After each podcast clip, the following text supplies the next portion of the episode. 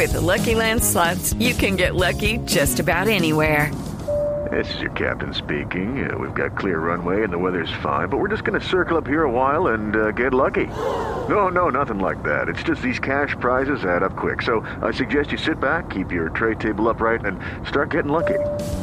Play for free at LuckyLandSlots.com. Are you feeling lucky? No purchase necessary. Void where prohibited by law. 18 plus terms and conditions apply. See website for details.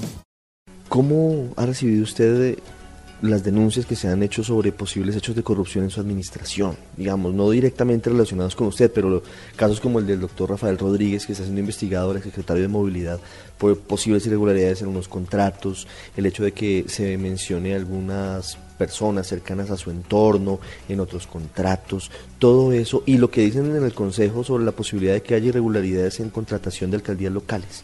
¿Eso qué opinión le merece?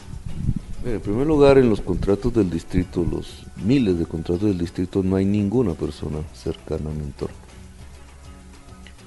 Y eso debe quedar claro. Y que me muestren el contrato si encuentran uno. Y mi entorno no lo tienen que buscar allá en el octavo tío del octavo grado del décimo, porque entonces me voy a tener que poner a, buscarle el octavo grado acá, periodista, a ver dónde, en qué anda metido. No, mi, mi familia, ¿cierto? Mi familia, empezando por mi familia carnal, que se llama Petro. Que mi papá es un pensionado que vive en un apartamento de 100 metros desde hace 10 años.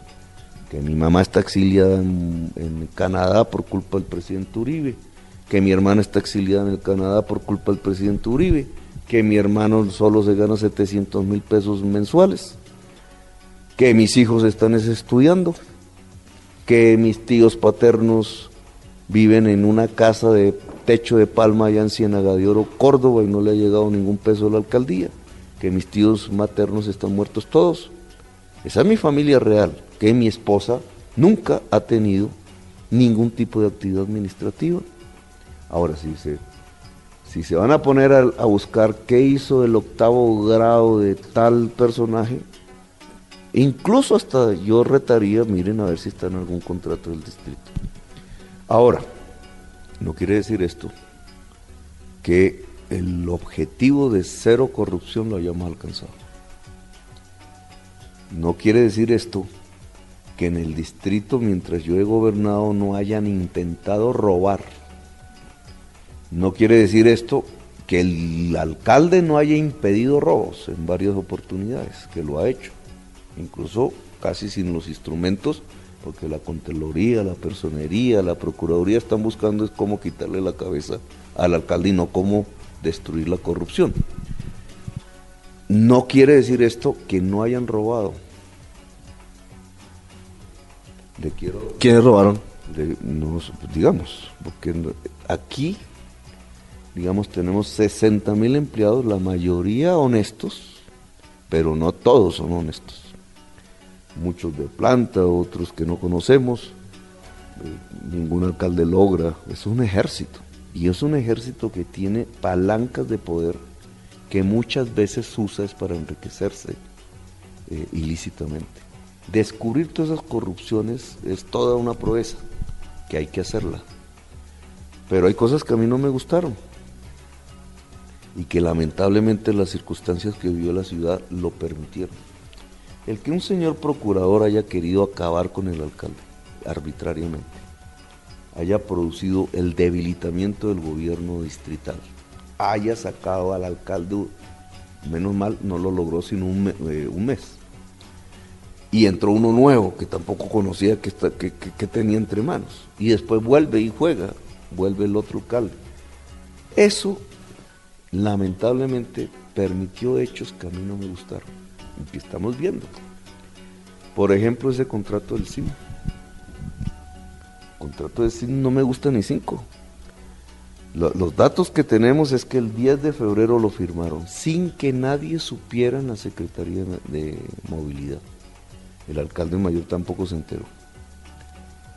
No lo publicaron porque se supone que esa era la obligación y, por el sistema de publicaciones que se llama SECOP, pues nos hubiéramos enterado. Hasta 55 días después. Es decir, cuando uno hace la cuenta 10 de febrero, 10 de marzo, 10 de abril, es decir, cuando había salido el alcalde y había entrado el otro que tampoco pues tenía por qué saber de eso. Es decir, una serie de circunstancias que suenan muy feas y que no me gustan. Y la orden que hemos dado fue lo primero que hice apenas llegué otra vez aquí. Es miren qué pasó allí. Porque si los indicios son de corrupción, hasta los empresarios de esa SIM tienen que respondernos. Pero los indicios son malos. Ahora, no es el único caso. Digamos, aquí nosotros hemos detectado muchas cosas, hemos paralizado muchas. Hemos hecho más que los órganos de control deteniendo corrupción. Y seguiremos haciéndolo. Necesitamos mucho ojo avisor. La prensa, a pesar de lo que me produce todos los días, eh, a veces me saca canas, etcétera, pues es importante para eso, porque en, en unas atina y en otras no. A veces hay sesgos más políticos que otra cosa, pero donde atina nos ayuda y por eso es importante su labor, digamos, así, se vuelva dificultosa para el administrador. Yo muchas veces me he dado cuenta de cosas es por la prensa. Alcalde, rápidamente, el, el exsecretario de Gobierno Rafael Rodríguez salió eh, de movilidad, Rafael Rodríguez salió eh, llorando, un poco acongojado, dijo que se iba por un tema familiar, pero realmente cuál fue la razón y si sí termina en buenos términos con usted como él lo aseguró. Mira, no, el tema personal es diferente al tema real.